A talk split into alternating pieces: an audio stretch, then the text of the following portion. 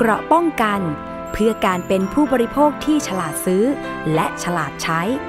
ในรายการ ภูมิคุ้มกัน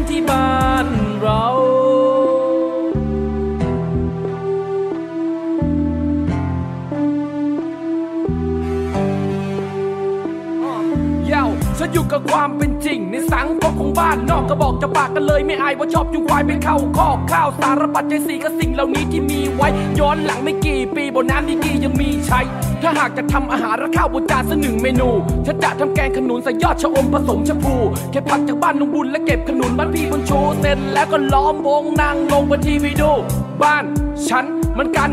ยานจะเป็นวิมานที่อยู่ในยานกับจินตนา อย่างน้อยก็เป็นที่เกิดเป็นที่กำเนิดที่ฉันได้โตมาฉันเคยโดนน้ำริมคลองแล้ววิ่งขนองอยู่ริมคนาตะวันค่ำย่ำพอยกับบ้านแล้วน้อยพร้อมปูปลาเป็นบ้านที่ทำจากไผ่เนื้อหัวขึ้นไปมุงด้วยหญ้าค่ะซุกหัวเข้าในมุงนอนและก่อนที่ฉันจะหลับตา ขอพลังมาเกิดยืนยงกราบพุทธองค์แต่ที่ฉันบูชา อยู่กับหัวใจที่ไร้เงินทอง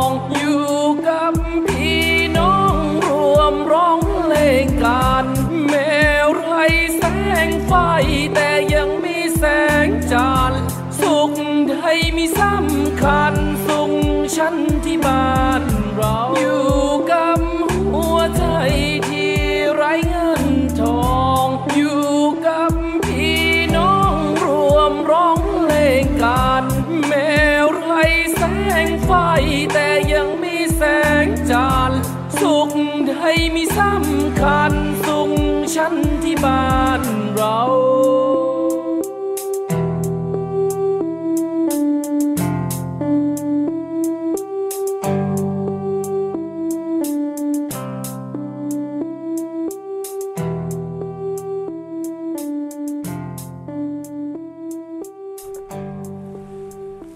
สวัสดีค่ะเมื่อฟังค่ะต้อนรับเข้าสู่รายการภูมิคุ้มกันรายการเพื่อผู้บริโภคกับดิฉันชนาทิพไพรพงศ์นะคะ เป็นประจำที่วิทยุไทย PBS www.thaipbsradio.com ค่ะ ก็รับฟังได้จากวิทยุชุมชนที่เชื่อมโยงสัญญาณด้วยนะคะ ต้องขอบคุณมาก ๆ เลย ถ้ามีเรื่องราวอะไรในพื้นที่ต้องการอยากจะให้รายการนำเสนอมาพูดคุยกันร่วมรายการกันได้นะคะ เพราะเราทุกคนคือผู้บริโภคค่ะ ไม่ว่าจะเป็นทางสถานีวิทยุ ชุมชน เทศบาลทุ่งหัวช้างจังหวัดลำพูนนะคะ FM 106.25เมกะเฮิรตซ์วิทยุชุมชนคนเมืองลี้จังหวัดลำพูน FM 103.75เมกะเฮิรตซ์วิทยุชุมชนวัดโพบาลังจังหวัดราชบุรี FM 103.75เมกะเฮิรตซ์วิทยุชุมชนคนเขาวงจังหวัดกาฬสินธุ์ FM 89.5เมกะเฮิรตซ์วิทยุชุมชนปฐมสาครจังหวัดสมุทรสาคร FM 106.25เมกะเฮิรตซ์แล้วก็สถานีวิทยุชุมชนคนหนองยาไซสุพรรณบุรี FM 107.5เมกะเฮิรตซ์นะคะ อยู่กับดิฉันชนาทิพไพรพงศ์ค่ะ ประมาณหนึ่งชั่วโมง กับเพลงนี้ที่มีชื่อว่าบ้านฉันนะคะเพลงของปู่จานลองไมศิลปิน ชาวเหนือนะคะ เดี๋ยวจะมีเพลงภาคอื่นๆ มาให้ฟังกันอีกแหมไม่ต้องน้อยใจนะคะ คุณผู้ฟังเราคนไทยฟังได้ทุกเพลงอยู่แล้ว ทุกภาคอยู่แล้วนะคะ ประเด็นที่เราจะพูดคุยกันในวันนี้ค่ะ มาที่เรื่องรถโดยสารสาธารณะกันก่อนนะคะ มีทั้งข่าวดี แล้วก็ ข่าวไม่ค่อยดี เอ๊ะ เอาข่าวไหนก่อน คุณผู้ฟัง มีเรื่องข่าวดีเรื่องของการปรับลดความสูงรถโดยสาร รถบัสสองชั้นนะคะ ให้เป็นไปตามมาตรฐานสากล คือสูงไม่เกิน 4 เมตร และมีผลบังคับใช้ไปแล้วตั้งแต่ เดือนมีนาคม 2560 ที่ผ่านมานะคะ ซึ่งนี่เป็นมาตรการหนึ่งที่ มีออกมาเพื่อหวังที่จะลดอุบัติเหตุ เพราะว่ารถบัสสองชั้นที่มีความสูงเกินกว่า 4 เมตร มีการศึกษาออกมาแล้วนะคะว่ามีความเสี่ยงในการที่จะเกิดอุบัติเหตุ เพราะว่าจุดศูนย์ถ่วงนั้น มันไม่ดีพอทำให้เวลา รถแล่นไปด้วยความเร็วและถ้าเป็นทางคดเคี้ยวเป็นเขา หรือแม้แต่ไปเจอพื้นถนนที่ขรุขระ ถ้ารถแล่นผ่านแล้วมันโคลงเคลงเนี่ย จะมีผลทำให้ รถบัสสองชั้นนั้น เกิดโอกาสที่จะพลิกคว่ำได้ง่าย ถ้ามีความสูงเกิน 4 เมตร เพราะฉะนั้นนี่จึงเป็นมาตรการที่ภาครัฐเชื่อว่า จะช่วยลดอุบัติเหตุได้นะคะ แต่ว่าในมุมมองของผู้ประกอบการบางส่วนเห็นว่า นี่อาจไม่ใช่เพียงปัจจัยเดียวที่จะช่วยลดอุบัติเหตุค่ะ และยังส่งผลกระทบต่อธุรกิจรถโดยสาร เพราะปรับตัวไม่ทัน เรื่องนี้นะคะ ผู้สื่อข่าวไทย PBS คุณวิภูษาไปติดตามรายงานเรื่องนี้ไปฟังกันค่ะ ความสูงของรถโดยสารสองชั้นอาจส่งผลโดยตรงต่อการเข้าโค้ง และการทรงตัว ข้อมูลจากศูนย์วิจัยอุบัติเหตุแห่งประเทศไทยระบุว่า ที่ผ่านมาสถิติอุบัติเหตุสูงกว่ารถชั้นเดียว ประกอบกับราคาสูงทำให้รถกว่าร้อยละ 80นำคัสซีเก่ามาดัดแปลงเพื่อลดต้นทุน จึงเกิดอุบัติเหตุพลิกคว่ำได้ง่าย เมื่อเดือนมีนาคมที่ผ่านมากรมการขนส่งทางบกได้ออกกฎกระทรวงใหม่ ให้รถโดยสารสาธารณะและรถบรรทุก ความสูงต้องไม่เกิน 4 เมตร เพื่อเพิ่มประสิทธิภาพด้านความปลอดภัย ประเด็นในเรื่องของการทรงตัวในการเข้าโค้งก็ดี เนื่องจากรถกลุ่มนี้พอเข้าโค้งหรืออะไรเนี่ยจะมีประเด็นในเรื่องของ 4G เนี่ยมันจะอยู่ในมุมที่ค่อนข้างสูง และอาจจะเป็นสาเหตุให้เกิดอุบัติเหตุได้ง่าย ก็เลยมีการปรับหลักเกณฑ์ซึ่งให้มันสอดคล้องกับมาตรฐานสากลก็คือ ในกลุ่มของรถที่มีความสูงเนี่ยเกินกว่ารถสองชั้นเนี่ยที่มีความสูงเกินกว่า ซึ่งปัจจุบันแต่เดิมเนี่ยเรากำหนดไว้ไม่เกิน 4 เมตร 30 เราก็ให้ปรับลดลงมาเหลือไม่เกิน 4 เมตร แล้วกลุ่มของรถชั้นเดียวเนี่ยที่มีความสูงแต่เดิมเนี่ย4เมตรเนี่ยเราก็ให้ให้มีความสูงได้ไม่เกินสามเมตร80 80 นอกจากนี้รถที่จดทะเบียนใหม่ตั้งแต่วันที่ 1 มกราคม 2561 ต้องติดตั้งอุปกรณ์สะท้อนแสงตามที่กรมการขนส่งทางบกกำหนด หากฝ่าฝืนมีความผิด ตามพระราชบัญญัติการขนส่งทางบก พุทธศักราช 2522 ปรับสูงสุดไม่เกิน 50,000 บาท รถที่อยู่ด้านหลังของดิฉันคันนี้นะคะ มีความสูง 4 เมตร 30 ค่ะ ซึ่งหากจะให้ถูกต้องตามที่กรมการขนส่งทางบกกำหนดนะคะ จะต้องมีความสูงไม่เกิน 4 เมตรค่ะ นั่นหมายความว่าผู้ประกอบการจะต้องปรับปรุงเรื่องของโครงสร้างใหม่ของรถทั้งหมดนะคะ มาดูกันค่ะว่าผู้ประกอบการต้องปรับปรุงตรงไหนบ้างค่ะ เริ่มที่จุดแรกนะคะ บริเวณชั้น 2 ค่ะ ต้องปรับปรุงในส่วนของเพดาน กระจก รวมถึงพื้นที่อยู่บริเวณชั้น 2 ส่วนชั้นล่างนะคะ ต้องปรับปรุงตัวถังใหม่ทั้งหมด เรียกได้ว่าต้องปรับปรุงทั้งรถใหม่ทั้งหมดเลยล่ะค่ะ ผู้ประกอบการบางส่วนนะคะก็บอกว่าไม่คุ้มทุนนะคะ เพราะว่าใช้งบประมาณไม่น้อยกว่า 2 ล้านบาท ขณะเดียวกันก็อาจหมายถึงความปลอดภัยของผู้โดยสารด้วยค่ะ นายกสมาคมผู้ประกอบการรถขนส่งทั่วไทยกล่าวว่าสำหรับรถบัส 2 ชั้นได้รับความนิยมตั้งแต่ 20 ปีที่แล้ว เมื่อรถได้รับความนิยม ผู้ประกอบการจึงเลือกใช้รถประเภทนี้ จนถึงปัจจุบันมีมากกว่า 10,000 คัน ส่วนรถที่มีความสูง 4 เมตร 30 ซึ่งไม่สามารถจดทะเบียนได้ มีประมาณ 150 คัน แม้จะทำหนังสือขอผ่อนผันไปที่กรมการขนส่งทางบก แต่ไม่ได้รับการอนุญาต สร้างความเสียหายให้แก่ผู้ประกอบการประมาณ 600-700 ล้านบาท ถ้ามีความไม่ปลอดภัยจริง รถไม่สามารถวิ่งอยู่บนถนนได้จนถึงปัจจุบัน ต้องเกิดอุบัติเหตุทุกวัน ให้คุณดูว่าช่วงสงการที่ผ่านมา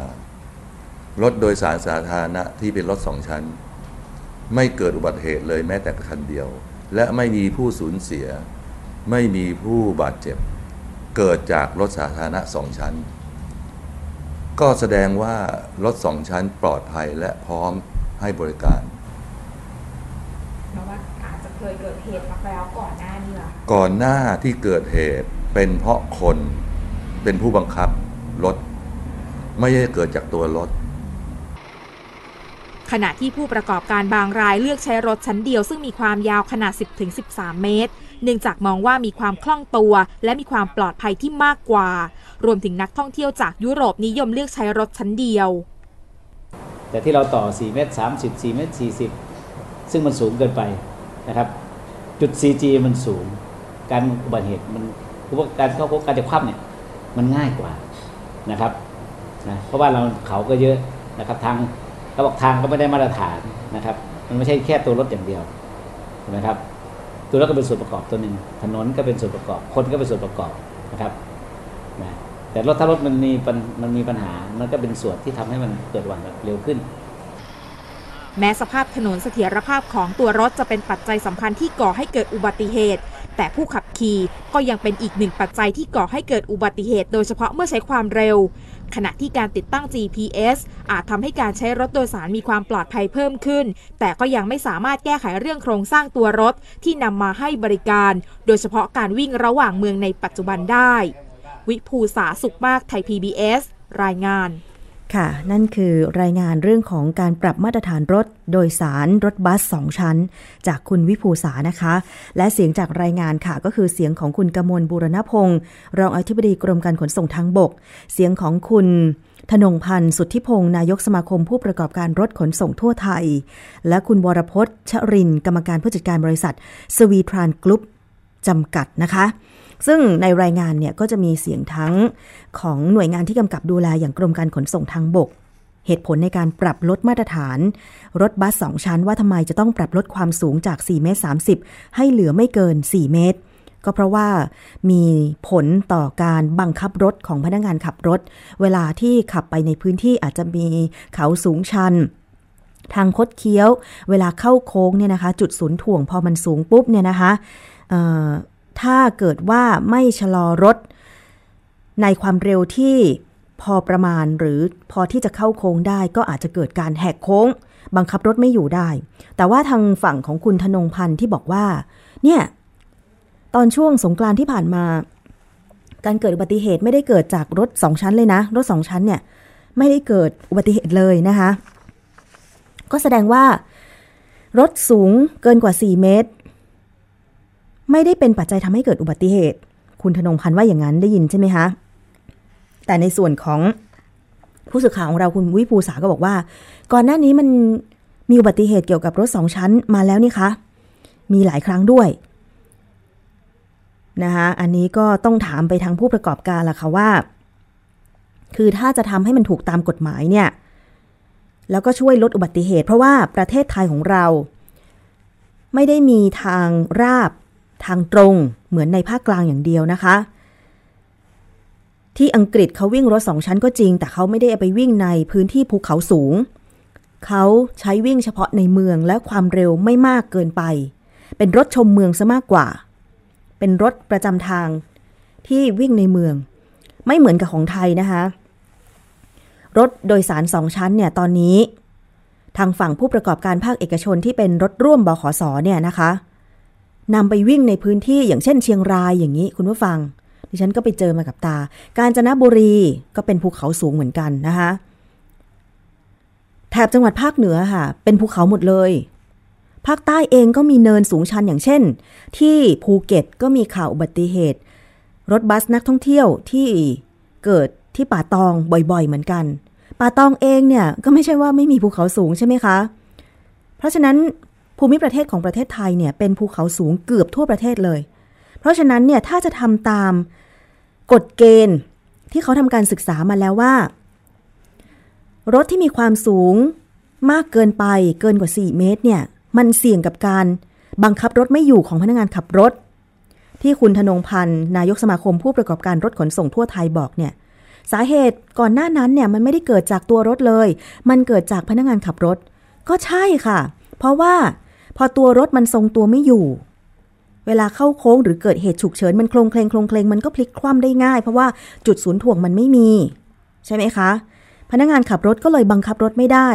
ประกอบกับสมรรถภาพของพนักงานขับรถคนคนนั้นเนี่ยอาจจะไม่เต็มร้อยด้วย ก็เลยบังคับรถไม่ได้ นี่แหละค่ะทำไมนักวิชาการหรือว่าผู้ที่เชี่ยวชาญทางด้านยานยนต์เขาถึงต้องทำการศึกษาว่า รถบัสสองชั้นไม่ควรจะเกิน 4 เมตร เพราะมันจะเป็นปัจจัยทำให้เกิดอุบัติเหตุได้ง่าย อยากจะให้ผู้ประกอบการภาคเอกชน ระลึกถึงไว้ตรงนี้ด้วยนะคะ การที่สงกรานที่ผ่านมาไม่มีอุบัติเหตุ รถโดยสารสองชั้นเลย ไม่ได้หมายความว่าต่อไปมันจะไม่เกิด ใช่ไหมคะ อะ คุณผู้ฟัง เปรียบเทียบกับผู้ประกอบการคุณวรพจน์ บริษัท สวีทรานกรุ๊ปค่ะที่ใช้รถโดยสารชั้นเดียว ทำไมเขาถึงทำได้ เขาถึงเล็งเห็น ความสำคัญของปัจจัยที่จะช่วยลดอุบัติเหตุได้ ใช่ไหมคะ มันจะช่วยเซฟหลาย ๆ อย่าง เพราะฉะนั้นเนี่ยไม่ต้องไปหวังหรอกค่ะว่ารถสองชั้นบรรทุกคนได้เยอะ มันทำให้คุณได้กำไรเยอะ แต่ว่ามันไม่ปลอดภัยกับผู้โดยสารแล้วต่อไปใครจะใช้ ใครจะเช่า หรือว่าใครจะใช้บริการของรถโดยสารของคุณ ใช่ไหมคะอยากจะให้ปรับทัศนคติตรงนี้ด้วยค่ะ เพราะว่า อ่านข่าวเกี่ยวกับเรื่องอุบัติเหตุรถโดยสารสาธารณะนี่มันก็แบบนะ ไม่อยากจะให้เกิดเลย เพราะว่าผู้โดยสารเป็นคนรับชะตากรรมซะส่วนใหญ่นะคะ เพราะว่าบางทีบริษัทผู้ประกอบการไม่มีประกันภัยอย่างเงี้ยแม้แต่ภาคบังคับบางคนบางบริษัทยังไม่ต่อเลย กรรมก็มาตกกับผู้โดยสาร เพราะว่าเขาไม่มีทางที่จะรู้ก่อน ไปซื้อตั๋วรถของคุณได้เลยว่าคุณน่ะ มีประกันภัยหรือเปล่า เพราะเขาเข้าใจว่าคุณทำตามกฎเกณฑ์ที่กรมการขนส่งทางบกออกมา คือต้องมีประกันภัยภาคบังคับ ประกันภัยภาคสมัครใจอันนี้อยู่ที่บริษัทต่างๆ เพื่อรับความเสี่ยงความเสียหายที่อาจจะเกิดขึ้นจากอุบัติเหตุใช่ไหมคะ มาดูอีกงานหนึ่งของกรมการขนส่งทางบกก็คือ การไปตรวจรถตู้โดยสารวิ่งระหว่างจังหวัด นายสนิทพรมวงศ์อธิบดีกรมการขนส่งทางบกค่ะ พร้อมด้วยคณะผู้ตรวจราชการ ได้ไปตรวจเยี่ยม จุดจอดรถโดยสารประจำทางที่อำเภอเมืองจังหวัดประจวบคีรีขันธ์นะคะ ไปตรวจเนี่ยก็คือใกล้ๆกับสี่แยกประจวบคีรีขันธ์ซึ่งเป็นที่สำหรับจอดรถตู้โดยสารประจำทางหมวดที่ 2 วิ่งกรุงเทพต่างจังหวัด แล้วก็รถโดยสารประจำทางในพื้นที่ ปรากฏว่าก็ไปเจอการจัดสัดส่วนเขาบอกว่าเหมาะสม มีการแบ่งพื้นชานชาลาจอดรถ และที่นั่งพักคอยออมีสิ่งอำนวยความสะดวกครบถ้วน มีช่องจำหน่ายตั๋วโดยสาร มีร้านอาหารร้านขายของห้องน้ำสะอาดและสวยงาม มีการจัดเจ้าหน้าที่ขนส่ง เข้าตรวจความพร้อมของรถและพนักงานขับรถ รถแล้วก็พนักงานขับรถตู้ทุกคันมีความพร้อม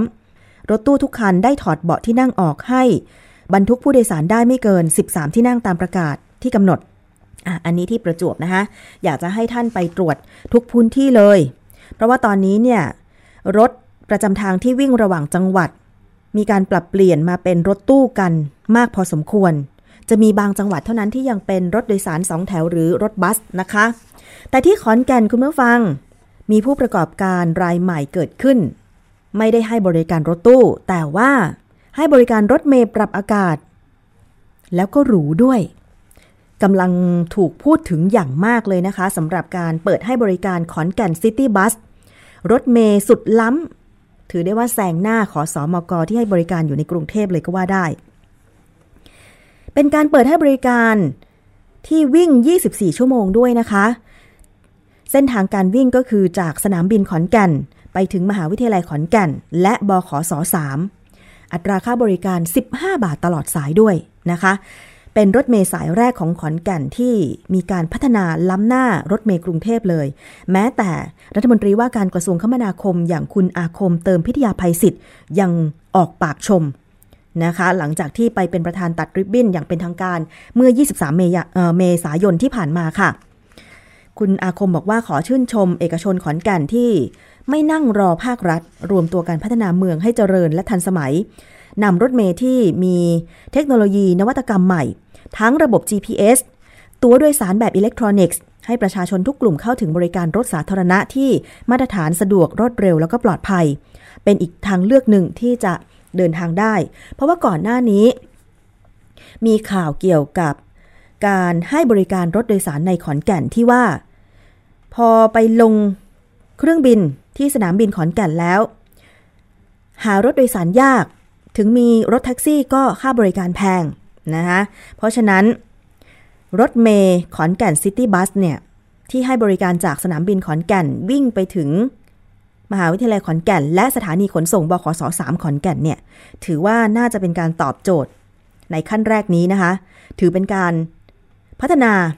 ถือเป็นต้นแบบของการพัฒนาระบบขนส่งมวลชน แบบเชื่อมโยง ที่เกิดจากความร่วมมือของหน่วยงานภาครัฐเอกชน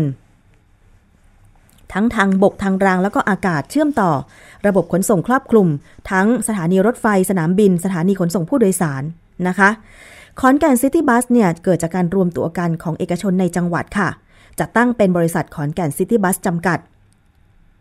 มีเงินลงทุน 33 ล้านบาท ซื้อรถเมย์10 คันนำร่องโครงการ เป็นรถเมย์โดยสารปรับอากาศประจำทาง วิ่งให้ บริการในตัวเมืองขอนแก่นระยะทาง 17 กิโลเมตร จอดป้าย 14 สถานี อัตราค่าโดยสารคิดเหมาตลอด คิดเหมาตลอดสายผู้ใหญ่ 15 บาท เด็กและนักเรียน 10 บาท ขณะที่ผู้ใช้บริการ ผู้โดยสารก็ต้องขึ้นลงประตูหน้านะคะก็ขึ้นประประตูกลางนั้นลง แล้วก็สามารถชำระค่าโดยสารได้ทั้งตู้หยอดเหรียญอัตโนมัติ หรือบัตรโดยสารแบบ RFID ซึ่งเป็นบัตรเติมเงินที่เรียกว่าขอนแก่นซิตี้การ์ดแต่เข้าระบบเหมือนบัตรรถไฟฟ้า BTS และใต้ดินกรุงเทพเลยนะคะแล้วนอกจากนั้นค่ะเขาบอกว่าพนักงานของขอนแก่นซิตี้บัสทุกคนต้องใส่สูทสากล พูดจาสุภาพ ภายในรถนั้นมีลิฟต์สำหรับผู้โดยสารที่ใช้รถ wheelchair สำหรับผู้พิการด้วยนะคะ มีการติดกล้อง CCTV 3 จุดบนตัวรถ มีระบบ Wi-Fi ฟรีตลอดเส้นทาง พร้อมบริการเช็คตำแหน่งรถบัส หมายเลขทะเบียน ชื่อพนักงานขับรถและความเร็วของรถบัสแต่ละคัน พร้อมโทรศัพท์มือถือสมาร์ทโฟนแบบเรียลไทม์ผ่านแอปพลิเคชัน KK Transit อ่าสำหรับขอนแก่นซิตี้บัสเนี่ยนะ แล้วก็ยังมีบริการแอปพลิเคชัน Bus Stop และ Route แสดงเส้นทางให้บริการจุดจอดรถแล้วก็ป้ายรถเมล์ด้วย ทันสมัยมากนะ เดี๋ยวถ้ามีโอกาสได้ไปขอนแก่น ได้ไปสนามบินขอนแก่นนี่จะลองใช้บริการดูนะคะ หรือว่าใครใช้บริการแล้วลองเล่าให้ฟังหน่อย จะโทรเข้ามาก็ได้ 02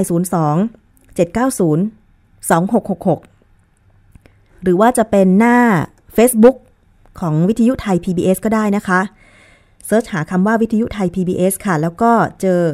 facebook.com/thaipbsradiofan เนี่ยนะคะ ก็สามารถไปกดถูกใจแล้วก็ลองเล่ามาทางส่งข้อความหลังไมค์ก็ได้ หรือว่าจะเล่ามาทางหน้าเพจก็ได้นะคะว่ามีโอกาสไปใช้รถเมล์ขอนแก่นซิตี้บัสหรือยัง ถ้ามีแล้วเป็นยังไงบ้างนะคะ อยากจะให้รถเมย์กรุงเทพพัฒนาเป็นแบบไหนบ้าง แม่ ไม่แน่นะ ขอนแก่นอาจจะพัฒนาระบบขนส่งสาธารณะ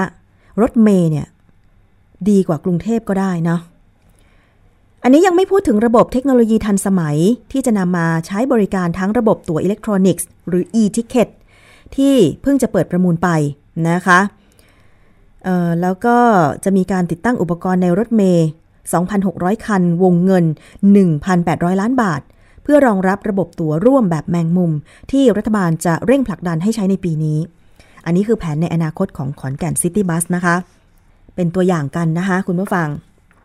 สำหรับเอกชนที่มีแนวคิดในการพัฒนาระบบขนส่งมวลชน ที่ล้ำสมัยเพื่อบริการผู้โดยสารอย่างดีนะคะ มาถึงเรื่องรถไฟกันบ้างค่ะ ตอนนี้นะคะ การรถไฟแห่งประเทศไทย ขยายระยะเวลามาตรการ รถไฟฟรีตามมติคอรมอต่อไปอีก 6 เดือนค่ะ จากเดิมที่สิ้นสุด 30 เมษายนที่ผ่านมา จะเริ่มระยะเวลาใหม่ก็คือตั้งแต่ 1 พฤษภาคมถึง 31 ตุลาคม 2560 นี้ จะมี ขบวนรถให้บริการเชิงสังคม 152 ขบวน ประกอบด้วยขบวนรถธรรมดา ชานเมือง ท้องถิ่น ทุกสายทุกขบวนนะคะ ที่จะมีรหัสขบวนก็คือขึ้นต้นด้วยเลข 2 xx 3 xx และ 4 xx นะคะ และขบวนรถชานเมืองสายมหาชัย และสายแม่กลอง รวมถึงขบวนรถไฟเชิงพาณิชย์ขบวนรถเร็วจำนวน 8 ขบวนค่ะ ฟรีเฉพาะชั้น 3 ชั้นอื่นไม่เกี่ยวนะคะ ฟรีเฉพาะชั้น 3 ซึ่งมีการระบุที่นั่งให้กับผู้โดยสาร ในกรณีที่ตั๋วโดยสารเต็ม ผู้โดยสารจะรับตั๋วไม่มีที่นั่งหรือตั๋วยืนแทน โดยตั๋วจะไม่ระบุที่นั่งนะคะที่จะให้บริการก็คือขบวนรถเร็ว ที่ 109ทับ102 กรุงเทพเชียงใหม่ กรุงเทพ ขบวนรถเร็ว 133ทับ134 กรุงเทพหนองคายกรุงเทพขบวนรถเร็ว 145ทับ146 กรุงเทพอุบลกรุงเทพ แล้วก็ ขบวนรถเร็วที่ 171ทับ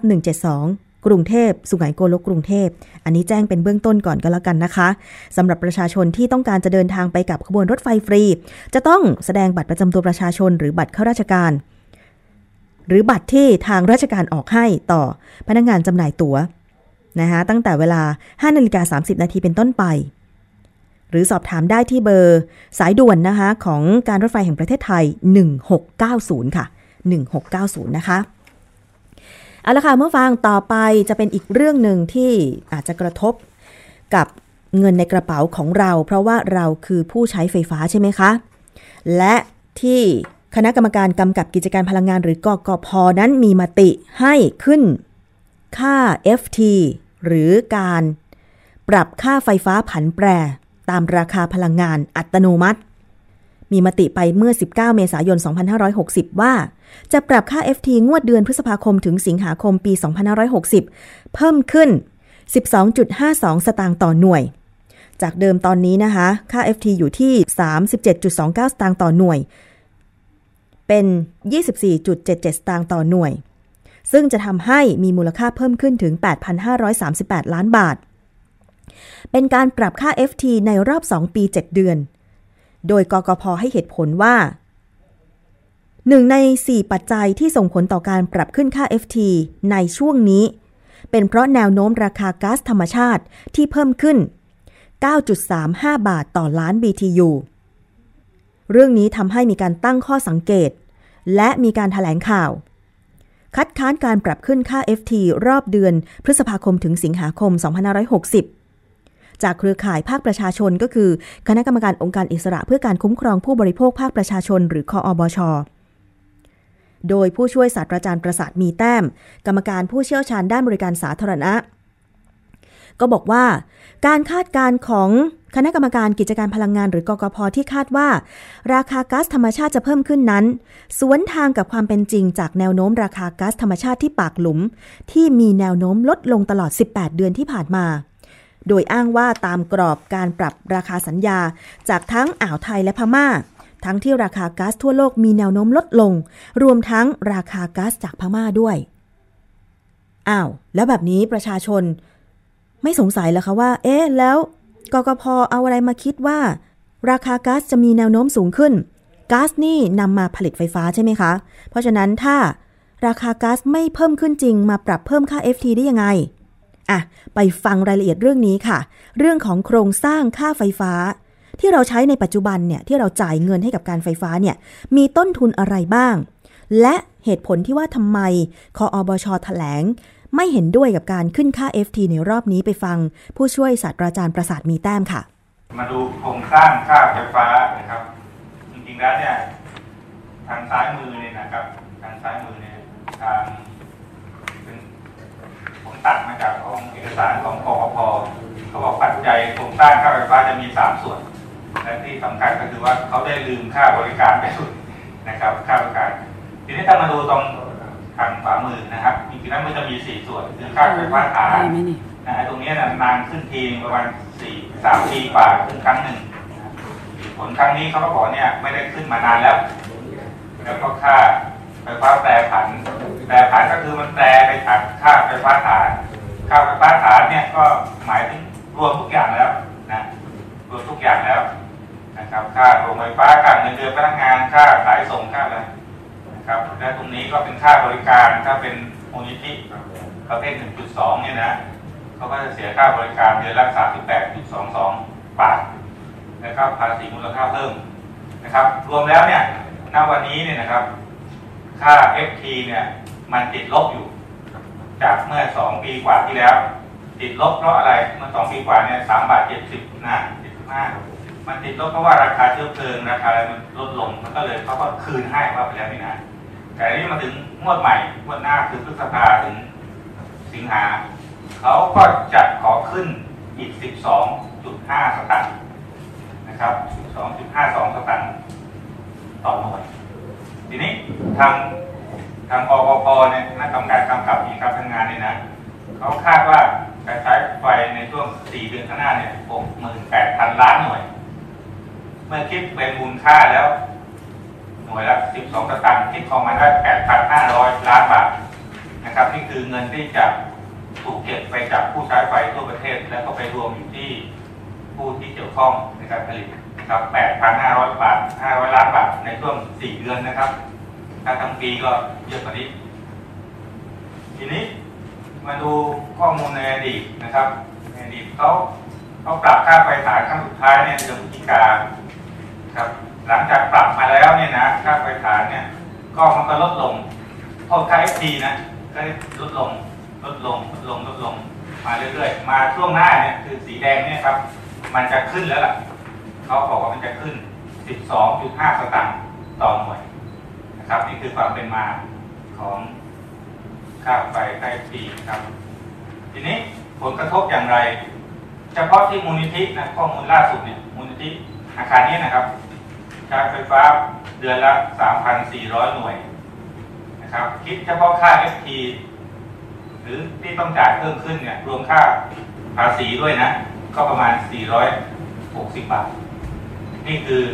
มูลนิธิจะต้องรับภาระเพิ่มขึ้นเดือนละ 450 จากที่เราเคยจ่ายอยู่ประมาณ 14,000 กว่าบาทนะครับก็จะเพิ่มขึ้นมาอีกแค่นี้ ทีนี้เรามาดูการคิดค่า FT ค่า FT เนี่ยเขาจะคิดจากองค์สาองค์ประกอบนะคือค่าซื้อเชื้อเพลิงของกพพการไฟฟ้าฝ่ายผลิตประเทศไทย ค่าซื้อเชื้อเพลิงนะครับเฉพาะค่าเชื้อเพลิง ไม่เกี่ยวเงินเดือนไม่เกี่ยวกับสายส่งไม่เกี่ยวอะไร และนี่ค่าซื้อไฟฟ้าจากเอกชน ณ วันนี้เนี่ยไฟฟ้าในประเทศไทยเนี่ยครับ ซื้อจากเอกชนก้อนใหญ่เลยนะฮะ 65%ซื้อจากเอกชนกพขผลิตเองแค่ 3.5%นะครับ3.5%ส่วนที่ 3 ก็เป็นค่าตามนโยบายรัฐบาล เช่น เราไปซื้อโซลาร์เซลล์เพิ่มขึ้นนะติดตั้งเพิ่มขึ้นการเงินรวมค่านโยบายการเงินหมุนเวียน ค่ากองทุนอะไรก็ว่าไปอยู่ในนี้นะซึ่งค่าทั้งสามปัจจัยนี้ไม่เปลี่ยนนะค่าเชื้อเพลิงก็คงที่อย่างไรหมด ค่า FT ก็เท่าเดิม ตอนนี้เราจ่ายอยู่ 37 บาทไอ้โทษ37 สตางค์ต่อหน่วย เพราะฉะนั้นถ้าไม่เปลี่ยนมันก็จ่ายเท่าเดิม แต่ตอนนี้ทางปปพคาดว่ามันจะเพิ่มขึ้นเขาก็ขอขอขึ้นนะครับ ปัจจัยทั้งสามเนี่ยนะ ปัจจัยทั้งสามเนี่ย เราจะเห็นว่าค่าซื้อ ไฟจากปปพมีส่วนถึง 22%แล้วค่าซื้อจากเอกชนนะโรงไฟฟ้าเอกชนทั่วประเทศรวมทั้งในลาวด้วยนะรวมกัน 70%ส่วนนโยบายการนำหมุนเวียนเนี่ยส่วนทั้งกองทุนค่าอะไรเนี่ยแค่ 8%นะครับ ซึ่งก็ถือว่าน้อยนะ แล้วในค่าซื้อจากเอกชนเนี่ยส่วนใหญ่ก็จะเป็นค่าพลังงานไฟฟ้า ซึ่งรวมเชื้อเพลิง รวมค่าเงินเดือนพนักงานของเอกชน นะ70กว่าเปอร์เซ็นต์71ส่วนค่าความพร้อมจ่ายก็คือค่าที่เราไปทำสัญญาซื้อไฟฟ้าเขาสร้างโรงไฟฟ้าใหม่นี่นะ ไม่ว่าเราจะซื้อไฟฟ้าหรือผลิตหรือไม่ผลิตก็ตามเราต้องจ่ายให้เขาให้เอกชนคิดเป็นมูลค่าปีนึงก็เกือบ9 0,000ล้านบาทต่อปีนะ ต่อปีนี่ข้อมูลปี59เพราะฉะนั้นถ้าเราไปสร้างโรงไฟฟ้าเยอะๆไอ้ตัวนี้ก็เยอะด้วย ทีนี้มาดูปัจจัย ที่ทางปปพคาดว่าจะขึ้นราคาเนี่ยเขาให้ผลนะเหตุผลของเขาเนี่ย มีเอกสารอยู่สองชิ้น ชิ้นแรกมีความยาวสองหน้า เมื่อวันที่ 19 เมษายนนะเขาบอกว่าค่าก๊าซธรรมชาติจะขึ้น ประมาณ 9.35 บาท 9 บาทบาทต่อล้าน BTU นะ แต่ในเอกสารชิ้นหนึ่ง ซึ่งมีความยาว 14 หน้าใช้รับฟังความคิดเห็น นะเขาให้รับฟังความคิดเห็นตั้งแต่วันที่ 19 มาถึงจนกระทั่งถึงวันที่ 3 พฤษภาเลยนะ ก็บอกถึงว่ามันเจ็ดบาทห้าสิบสองหรือที่ถูกปรับอยู่นะเอกสารมีที่แปดนะมันคาดเคลื่อนกันอยู่นะคาดเคลื่อนกันอยู่สองบาทสองบาทเนี่ยจะมีผลต่อค่า FT ประมาณสองสตางค์นะประมาณนะแต่แล้วตัวเชื้อเพลิงตัวอื่นเนี่ยเขาคาดว่าลดลงหมดเลย ไม่ว่าจะเป็นถ่านหินนำข้าว ไม่ว่าจะเป็นราคาน้ำมันเตา ราคาน้ำมันดีเซลลดหมดเลย มีตัวเดียวที่จะขึ้นก็คือก๊าซธรรมชาติตัวเดียว เพราะฉะนั้นสิ่งที่ต้องพิจารณาตัวนี้ก็คือมาดูราคาก๊าซธรรมชาติ ตัวอื่นไม่ต้องไปดูมัน เพราะมันลดลงหมดนะคิดคร่าวๆนะคำถามคือว่าถ้าราคาก๊าซมันลดลง 7.5 สตางค์เนี่ยนะต่อล้าน BTU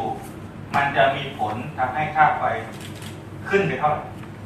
นี่คือจทย์นะ ซึ่งทางหน่วยงานด้านการไม่เคยบอกเรานะครับ ผมก็ไปดูข้อมูลจากรายงานของการไฟฟ้าฝ่ายผลิตแห่งประเทศไทยรายงานประจำปีปี 58 แล้วข้อมูลย้อนหลัง 2 ปีคือปี 58 กับ 57 เอาข้อมูลนี้มาคำนวณนะครับนะในแต่ละปีเนี่ย เราใช้ก๊าซทั้งเอกชนร่วมทั้งกขอด้วยนะ867 ล้านล้าน BTU ซึ่งเยอะมากนะนะครับ แต่จากข้อมูลเนี้ยทำให้คำนวณได้ว่าก๊าซ1ล้าน BTU หรือประมาณพันลูกบาศก์ฟุตเนี่ยนะ1ล้าน BTU ต่อพันแบบสามารถผลิตไฟฟ้าได้ 120 หน่วย ข้อมูลย้อนหลัง2ปีนะ บางปีก็118บแปดบางปีก็119บเก้าบางปีก็121อะไรว่าเนี้เฉลี่ยก็มา120คร่าวๆนะ120หน่วยคำถามคือว่า ถ้าราคาก๊าซเพิ่มขึ้น7บาทกว่าเนี่ยค่าไฟฟ้ามันจะเพิ่มขึ้นเท่าไหร่ ก็เอา7บาท52หารด้วย120แล้วทำเป็นสตังค์ก็ออกมา6สตังค์ต่อหน่วยนะ6สตังค์ต่อหน่วย แต่เนื่องจากเราใช้ก๊าซเนี่ยผลิต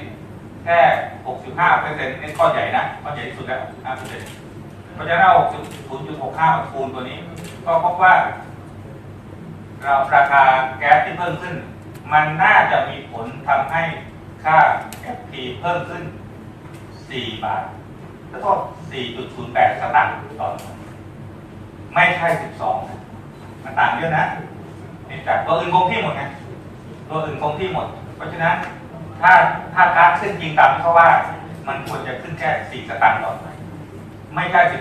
12.5นะนี่คือปัจจัยราคาก๊าซนะเชื้อเพลิงจากกฟผทีนี้มาดูการซื้อไฟฟ้าจากเอกชน เอกชนเนี่ยผลิตไฟฟ้า 65%กฟผผลิตเอง 35%ผมคำนวณจากข้อมูลของเขาทั้งหมดนะ เดี๋ยวจะอธิบายให้ดูอีกที โดยสรุปก็คือว่าค่าซื้อไฟฟ้าจากเอกชนเนี่ยทำให้ค่า FT เพิ่มขึ้นประมาณ 4 สตางค์ 4 สตางค์ต่อหน่วยนะเรามาดูวิธีคำนวณ เอกสารชิ้นนี้ผมตัดออกมาจากเอกสารของการไฟฟ้าฝ่ายผลิตอยู่ในเว็บไซต์นี้นะครับ เข้าเข้าไปดูได้ นี่คือข้อมูลของช่วงที่กำลังเป็นอยู่ ตั้งแต่มกราถึงเมษา นี่คือข้อมูลที่เขาคาดการณ์ว่านะครับ ทีนี้ค่าซื้อไฟฟ้าจากอีกคนเนี่ยมันจะมีอยู่สามส่วน ส่วนนี้เล็กมาก ซึ่งผมตัดทิ้งไปเพราะว่ามันยาวมากนะเอามาดูสองก้อนนี้ คือเขาเรียกว่าค่าความพร้อมจ่ายค่าความพร้อมจ่ายก็คือค่าสร้างโรงไฟฟ้านั่นแหละ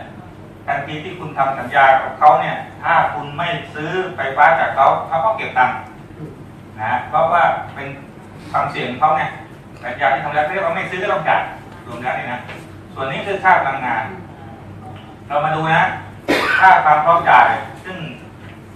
ซึ่งเมื่อกี้ผมบอกว่ามีประมาณ 22เปอร์เซ็นต์นี่ยนะปรากฏว่ามันจากในช่วงปัจจุบันเนี่ยเจ็ดเจ็ดสตางค์เออศูนย์จุดเจ็ดห้าบาทก็คือเจ็ดสิบห้าสตางค์นี่มั้งนะแล้วมันจะขึ้นไปนิดเดียวจากจุดเจ็ดห้ามาจุดเจ็ดเท่าไหร่ตอนนี้ขึ้นไปแล้วรวมแล้วเนี่ยขึ้นไปศูนย์จุดหนึ่งหกสตางค์ต่อหน่วย ไม่ใช่สิบหกสตางค์นะศูนย์จุดหนึ่งหกสตางค์ ส่วนค่าความลดลดลดลงลดลงลดลงลดลงลดลงนะโทษทีลดลง ค่าความเข้าจ่ายลดลง เพราะว่าปัจจัยก็คือว่าเราไปซื้อไฟฟ้าเขามากขึ้น เพราะฉะนั้นต้นทุนต่อหน่วยก็ลดลง ทีนี้ ค่าพลังงานเนี่ยปรากฏว่าเนี่ยจาก 177 มาถึง 1.86 1บาท86กับ1.7รวมแล้ว ค่าพลังงานเพิ่มขึ้น 6 สตางค์ต่อหน่วยนะเอาสองอันนี้มาหักลบกบหนี้กัน มันก็เหลือ 6.13 ทีนี้ถ้าคิดออกมา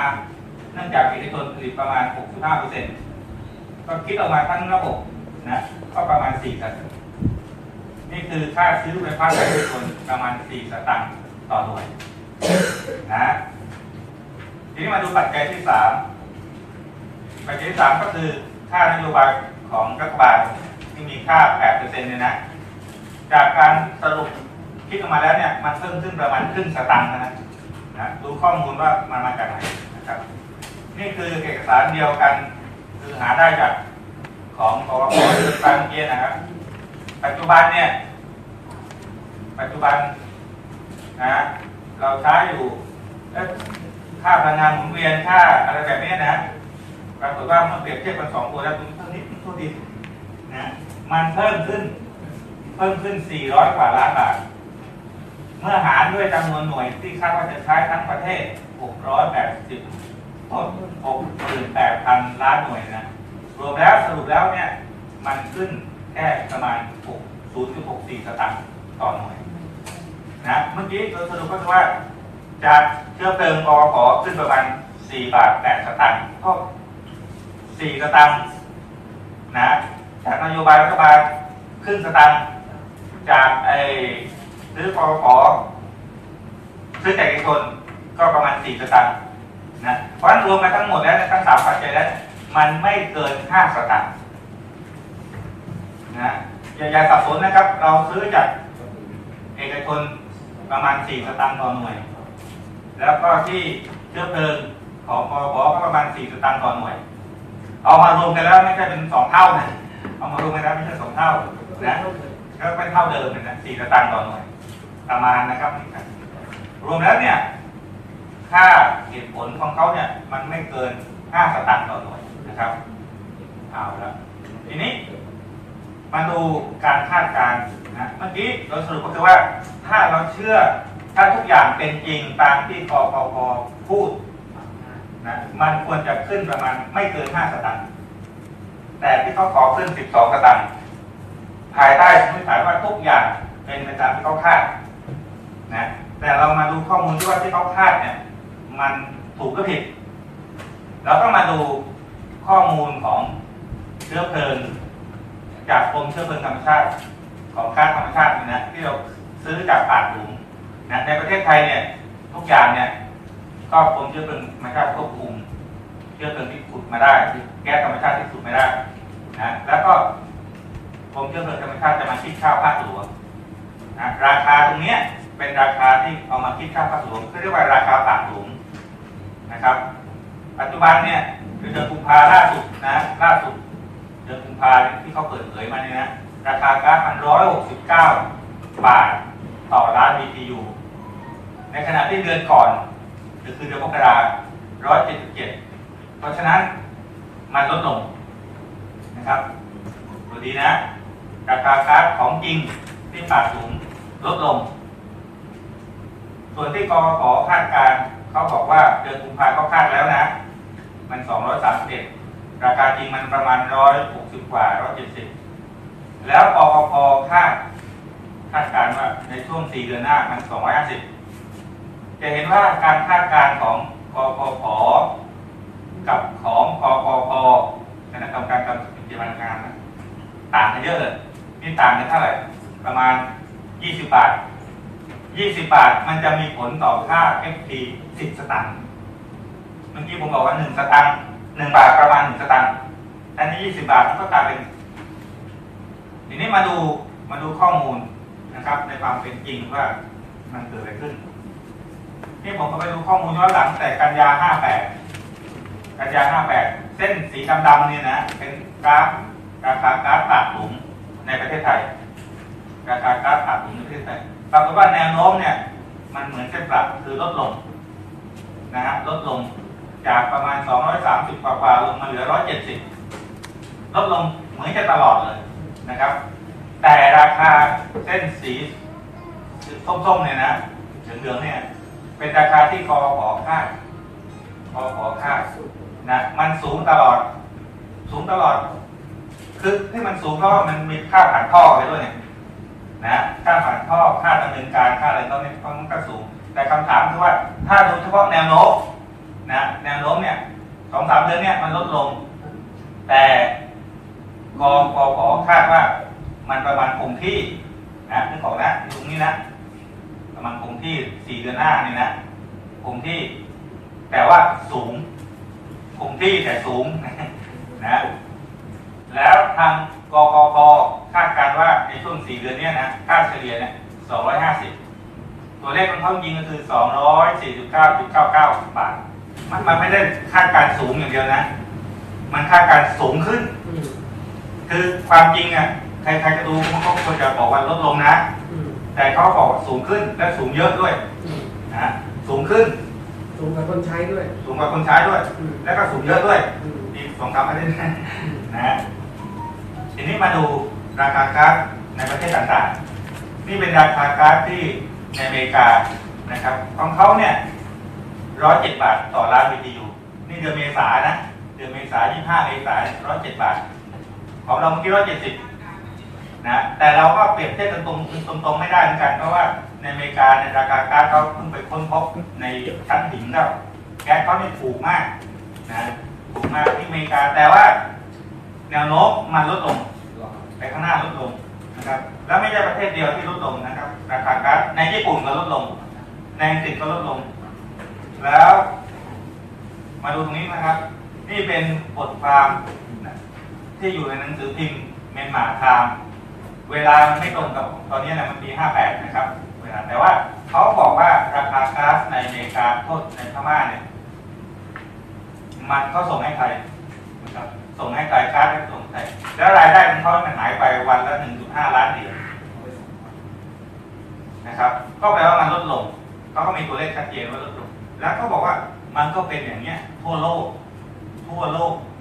นะครับ ราคาก๊าซลดลงทั่วโลกนะฮะ แต่ทำไมราคาก๊าซไทยโดยการคาดการณ์ของกกพมันจะเพิ่มขึ้นและเพิ่มเยอะ ทีนี้เรามาดูความสมเหตุสมผลของมันสมเหตุสมผลก็คือว่าก๊าซที่ขึ้นมาจากปากหลุมแล้วเนี่ยเมื่อผ่านท่อแล้วเนี่ย มันควรจะเป็นราคาเท่าไหร่ อันนี้ในเชิงคนที่ไม่ได้ทำข้อมูลที่อยู่ปากหลุมเนี่ยเราก็ไม่รู้ว่าค่าต้นทุนเท่าไหร่แต่ประเด็นมันอยู่นี้ครับ นะนี่ตั้งแต่เดือนพฤษภาห้าแปดลงมาถึง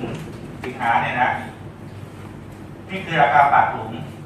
นี่ราคาที่กกพรับซื้อที่โรงไฟฟ้า มันผ่านท่อมาแล้วผ่านการแยกมาแล้วปรากฏว่ากำไรผมขอใช้เรียกกำไรเลยครับ เพราะว่ามันไปรวมไม่รวมค่าใช้จ่ายบางส่วนด้วยกำไรเนี่ยมันจะอยู่ในช่วง 25เปอร์เซ็นต์นะแล้วก็มาประมาณนี้นะครับลงมาต่ำสุด 17เปอร์เซ็นต์17เปรากฏว่าณเดือนสุดท้ายเนี่ยนะกำไรตรงเนี้ยมันจะกลายเป็น38เปอร์เซ็นต์แล้วถ้าทำตามที่กกคาดการกำไรมันจะกลายเป็น4.8เปอร์เซ็นต์นะ4.8เปอร์เซ็นต์ถ้าราคาค้าในในประเทศไทยนะปากหลุมเนี่ยคงที่หมด มันจะกำไร48เปอร์เซ็นต์เราไม่รู้ว่ามันควรจะเป็นเท่าไหร่แต่เราสงสัยว่าทำไมมันถึงได้แปลกมากตั้งแต่ 17%ถึง 48% มันไม่ใช่เรื่องปกติ และไม่ใช่มูลค่าน้อยๆนี่เป็นเป็นแสนล้านนะครับ แต่ละเปอร์เซ็นต์มีความหมายมาก นี่คือสิ่งที่เรา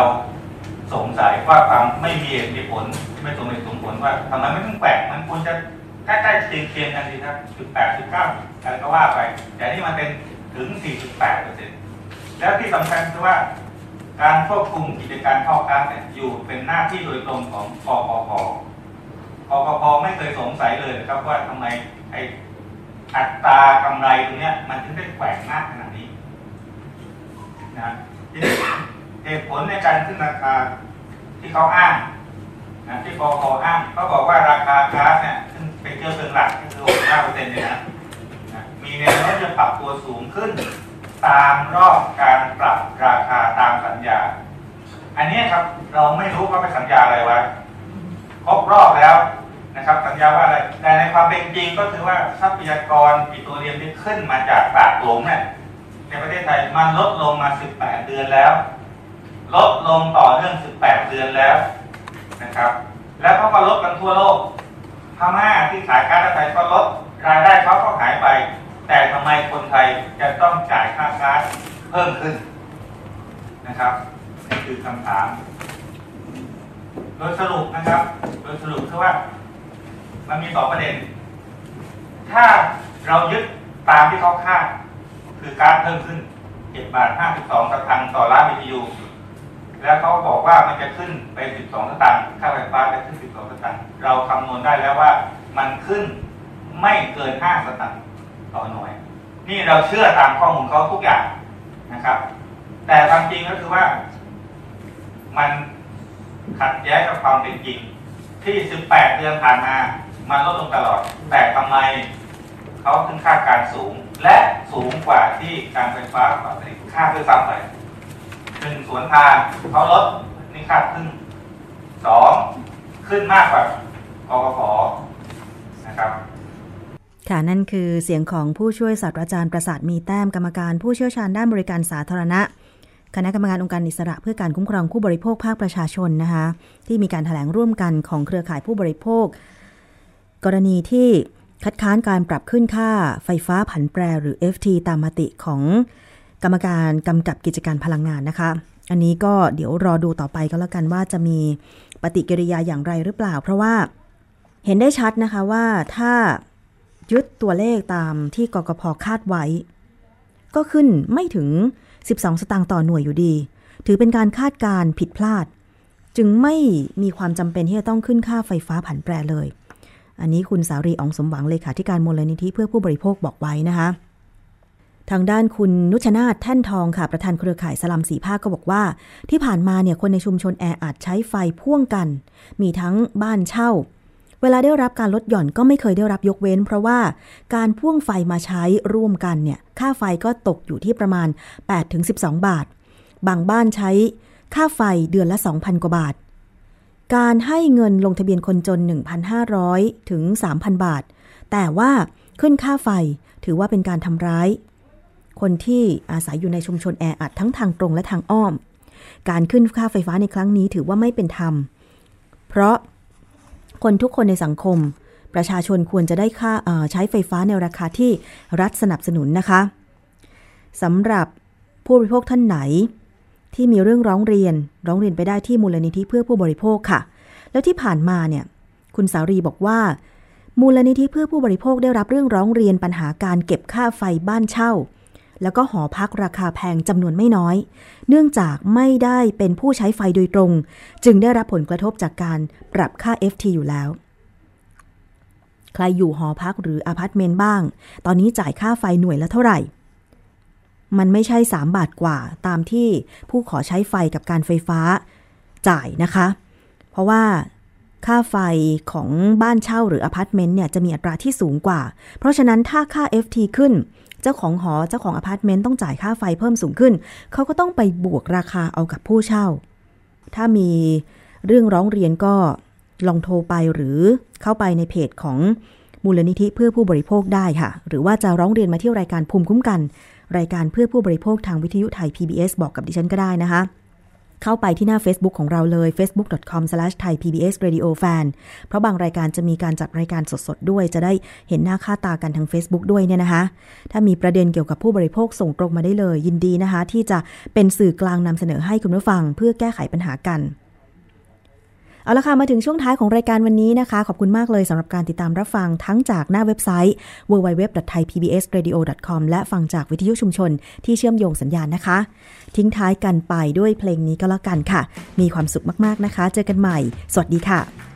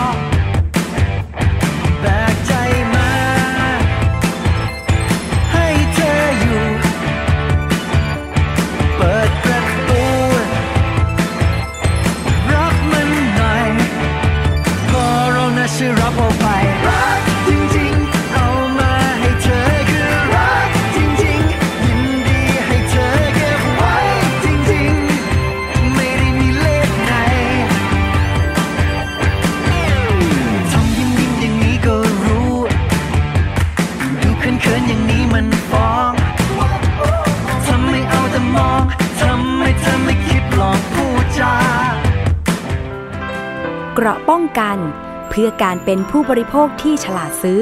และฉลาดใช้ ในรายการ ภูมิคุ้มกัน